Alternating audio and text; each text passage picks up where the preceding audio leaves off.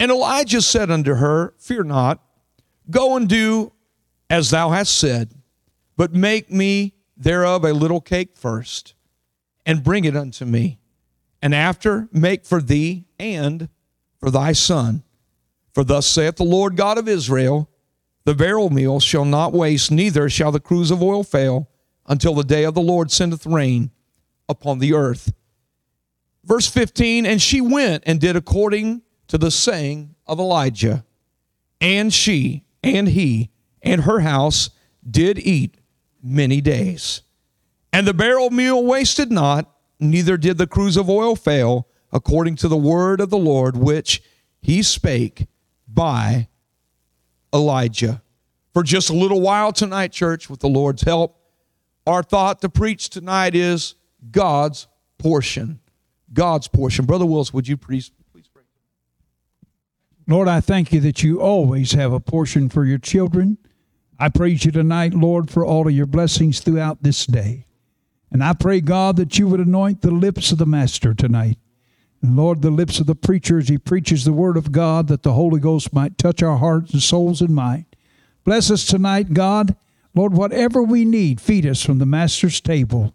In Jesus' name we pray.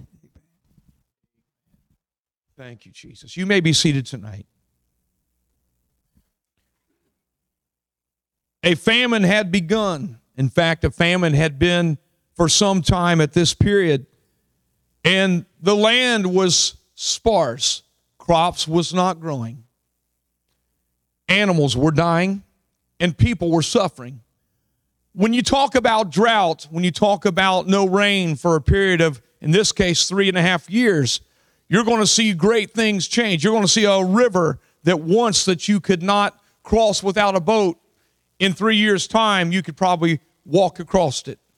It would be down to a trickle, just a trickle, maybe just uh, spots or pools of little bit of water. And at this time, we find the famine had racked the land.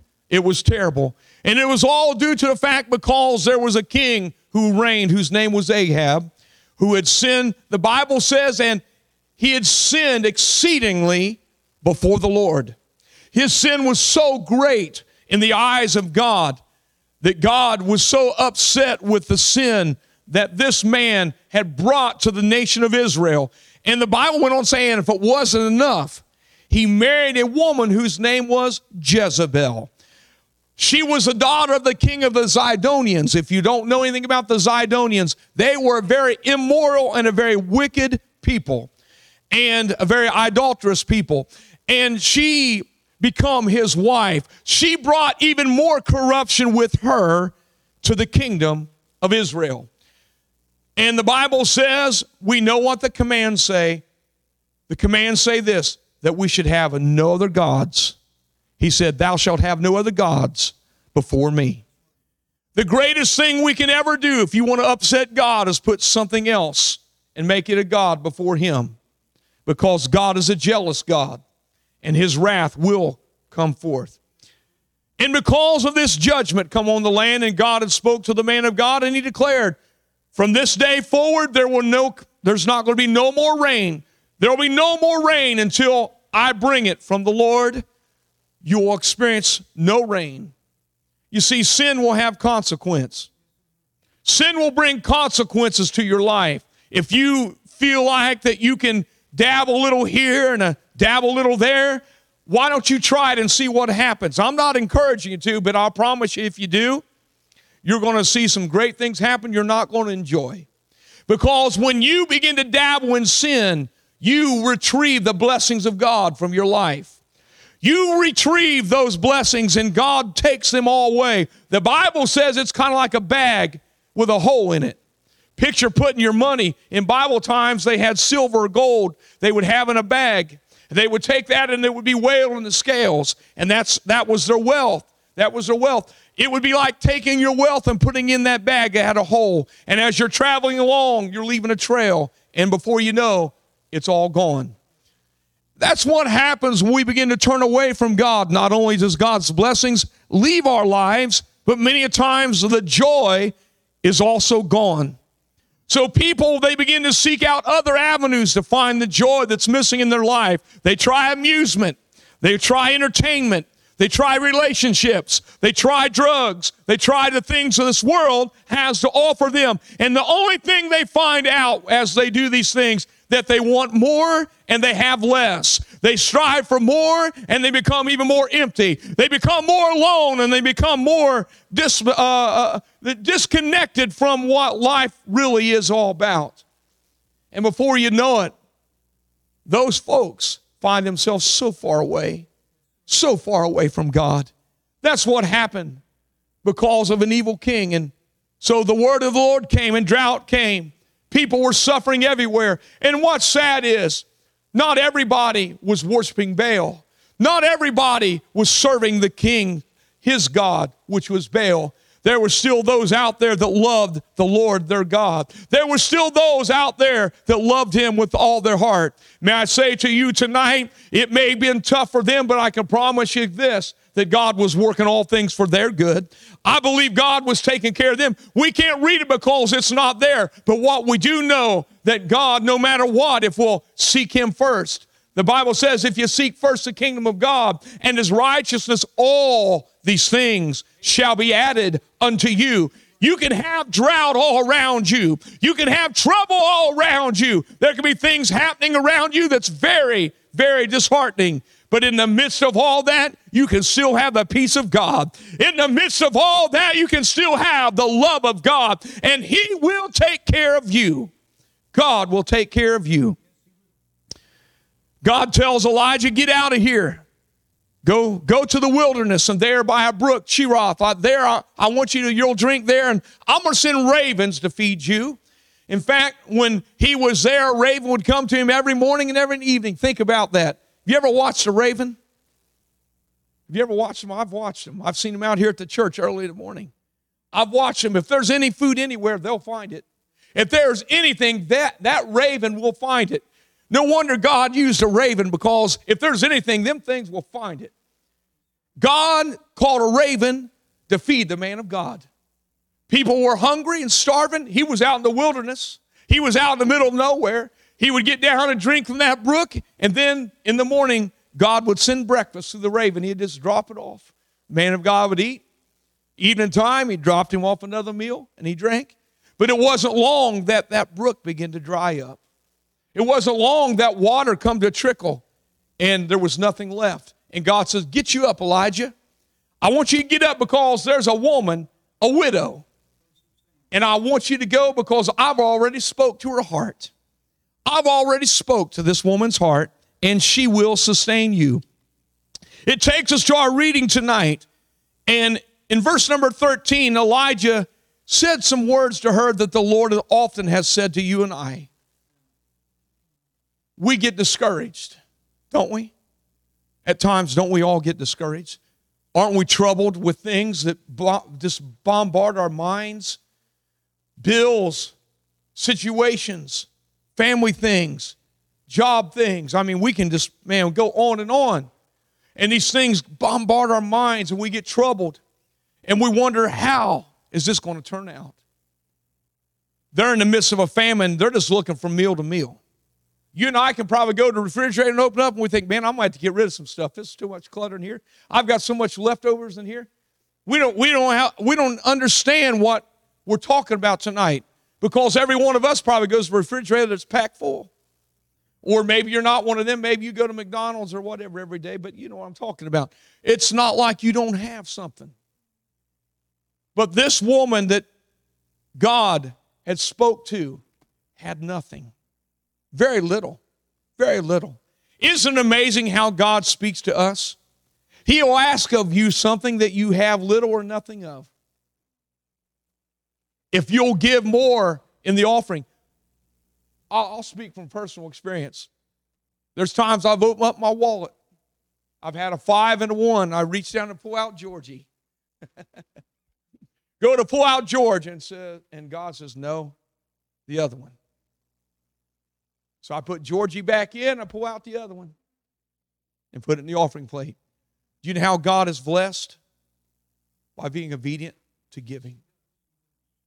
When we learn to give in obedience, how God will multiply and bless what you have.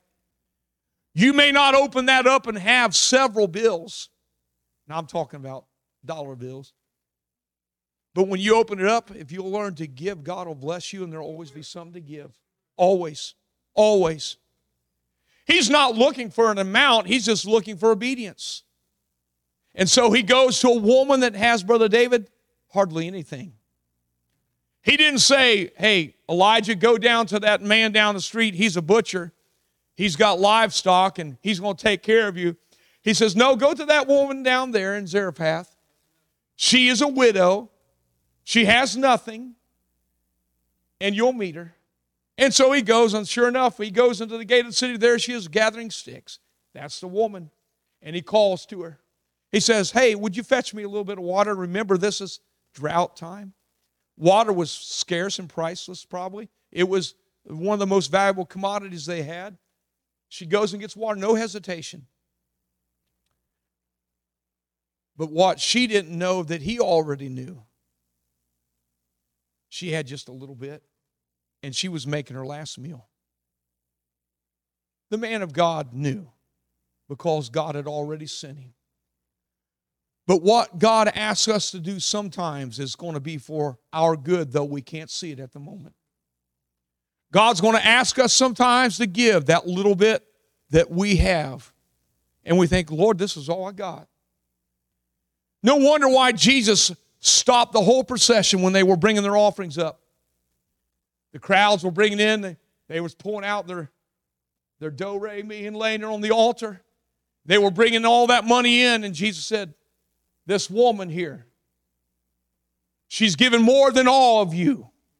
She's given all that she hath, for she has given of her usury, of her livelihood. She has given those two pence, those little bits of nothing, that little bit. She's given her all. She's given of her life, and the Lord pointed out she's given more than all of you. Why? She gave of her substance and from her heart. No wonder the writer said that we are to be cheerful givers. But it takes us back to a woman that had little to nothing, and the Lord said, Feed the man of God. He says, Go bake me a cake now. First. Now, that may sound selfish. That may sound to you tonight like, well, God, why not, you know, give them a little bit, then give the, the man of God what's left? He said, just make me a little cake first. But do you catch the word? And then go make for you and thy son. Already he was saying, you're going to have not only enough for me, but you're going to have enough for you and your son. And so, sure enough, she obeyed. And the Bible said, and the meal barrel stayed. It was there every time she would go. Every time. But the secret of it was, church, she gave first to God. She gave first to God. She would give of what she had. God will never ask of you tonight what He knows you cannot do, but He'll ask of you what He knows was in your ability to do. Sometimes God will ask you to do something. He may say, Give this to someone. John was trying to get this reinstilled back into the people. If you have two coats, give one to the, him that does not have one. Because people were getting self centered. People got away from what it was to give. By giving to God, we learn to give. We learn also how to give to our neighbor. We learn how to give to them that are hurting. We learn how to give to them who are without. In the book of Deuteronomy, chapter number 6, verse 4, we're reminded of a very, very important passage of scripture when the Lord is teaching God's people to teach the children, Hear, O Israel, the Lord our God is one Lord. In other words, God must be number one. He is one God, but He also must be number one. God must be number one, as we said in Matthew 6:33, to seek first the kingdom of God. God has to be and must be placed first in our lives. And so we find here that the Lord is telling us in Matthew 10 38 and 39 something that we said this morning in Sunday school. we've got to be reminded there's a cross to bear. He said, And he that taketh not his cross and falleth after me is not worthy of me. He that findeth his life shall lose it, and he that loses his life for my sake shall find it. The Lord is saying, Make me first. Follow me. Serve me. And if you will follow me and serve me, I'm going to give you real life. I'm going to take care of your needs. You're never going to do without. In one place, the Lord says, and we're, we read the passage of scripture where he says that the Gentiles seek after these things. What are these things? The carnal things clothing, food, shelter. The Gentiles seek after all these things and also other things as well. God says, if you'll seek me first in my kingdom, I'm going to give you all these things. I'm going to give you all these things, and I'll provide for you. I will provide for you. It's important tonight that we realize that God's word is teaching us that if we will abide by his word, if we will give and serve and love him first and foremost above all, everything else he will provide. Everything else he will give to you and I that we need. He will never leave us without. In Matthew 22, 37 through 40, the Lord had said, and this is about developing our love for Him. How many realize tonight we got to have a love for God? Our love for God has got to be number one more than children. Our love of God has got to be number one more than husband. Our love for God has got to be number one more than wife. Our love for God must be number one. Jesus said unto him, Thou shalt love the Lord thy God with all thy heart and with all thy soul and with all thy mind. This is the first and great commandment. The second, like unto it, thou shalt love thy neighbor as thyself. You see, it's about giving God's portion first.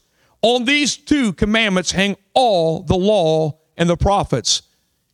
Tonight, God would love for us to get this in our hearts.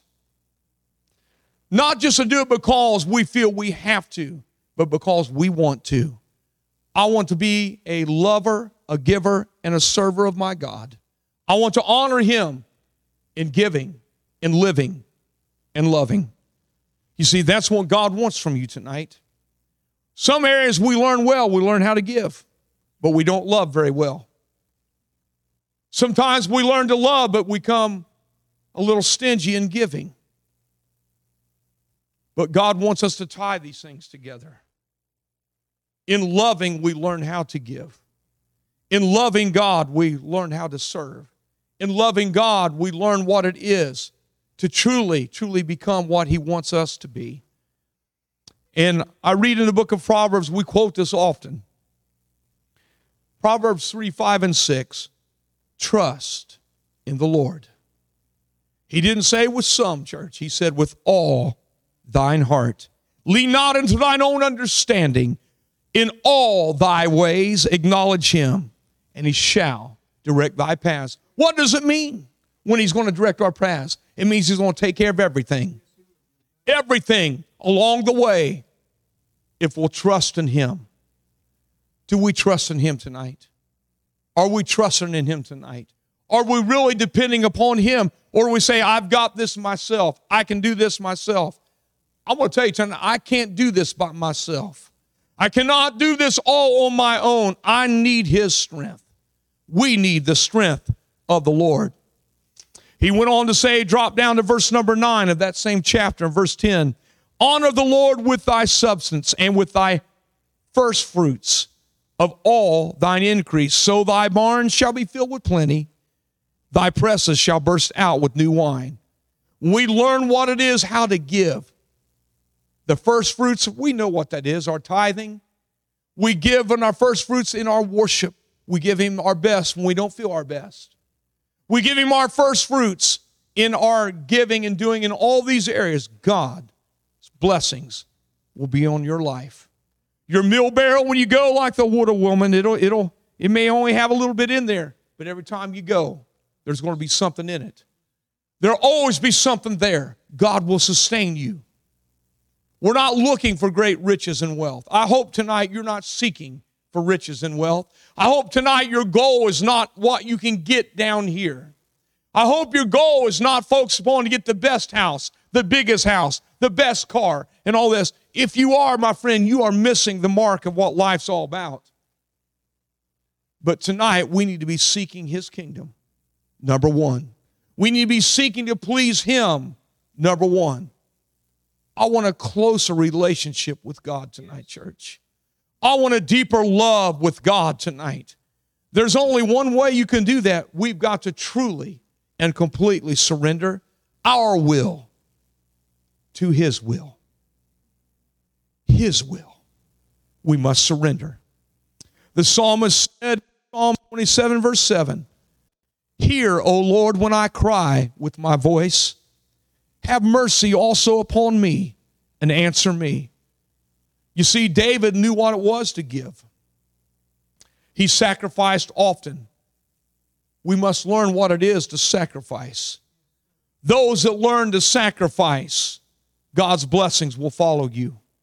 God's blessings will rest upon you when you learn to sacrifice. And when you and I cry and our voice comes up before Him, He will see someone who has sacrificed. He will see someone who has been a giver, a praiser, a worshiper, and He will see someone as someone He's going to be quick to answer. God will be there for you. When we learn to give God's portion first, when we learn to give God His place first, His house must be first. His word must be first. Our dedication to Him, above all, must be first. When we learn this, God's blessings and provision become ours. His joy will be ours. And that peace of God will be yours. You want to tell you something tonight, and this is just in the carnal side. I can remember many times, Brother Wilson, open my wallet and sometimes only having a dollar or two in it. Anybody know what I'm talking about? I'm not a wealthy man, and I don't ever plan on being when it comes to this world standard. But every time I open up my wallet, God has always had something there for me. You know why? Because He put something in my heart, church, to give. When you give to the work of God, you give missions, you give to the home church, you give in your offerings and your tithing, I can promise you this God will bless you. The people that struggle are the people that are stingy. They're the ones when God says give the five and they give the one instead, or give nothing at all. You may build you a great bank account. You may have things. You may have what the Joneses have because whether you know it or not, you're competing in your heart. God help us tonight. This is not a battle for the Smith and Joneses and what each has, and we got to one up. But tonight, what we're seeking for, we're seeking for the favor of God. We're seeking for the presence of God. We're seeking to please God. The little woman says, You know, man of God, I'm fixing the last meal right now. I'm getting ready to fix this little bit of cake here for my son and I, and we're just going to die. But the man of God says, Go fix me a little something first. And then fix something for you and your son. You see, obedience brings blessing, obedience brings favor, obedience will bring you joy and victory in your life. Tonight, if you're lacking some victory and joy, if you'll learn obedience, if you'll learn submission, and if you'll learn to obey when God speaks unto your old heart, oh, how many times I fought with the voice of God. But when I finally said, All right, God, I'm going to do what you said, His blessings follow. Every time the blessings of God follow. How many times I've heard people say, I can't tithe, I, I don't have enough to get my groceries, I don't have enough for gas in my car. Keep doing that, and you'll never have enough groceries and you'll never have enough gas for your car. But I'll promise you and challenge you this through the Word of God. You learn to pay your tithing first. You may not see it, but all of a sudden you're going to have gas for your car. You're going to have food on your table, and your bills are going to be paid. You know why? Because you give and it shall be given unto you. You learn to put God first in your life and God's blessings will fall upon you because God's word will never return void. When it goes forth, it will prosper in your life. It will always follow you and you will be blessed. Why? Because you give to God. You blessed him and you've given to him first. You see, God's portion. God's portion. Remember, God has a portion. God's portion is your praise. God's portion is your offerings. God's portion is your giving. And if you give God first, God's going to bless you and prosper you. As our musicians would come tonight, I have come to tell you tonight, as God took care of this widow woman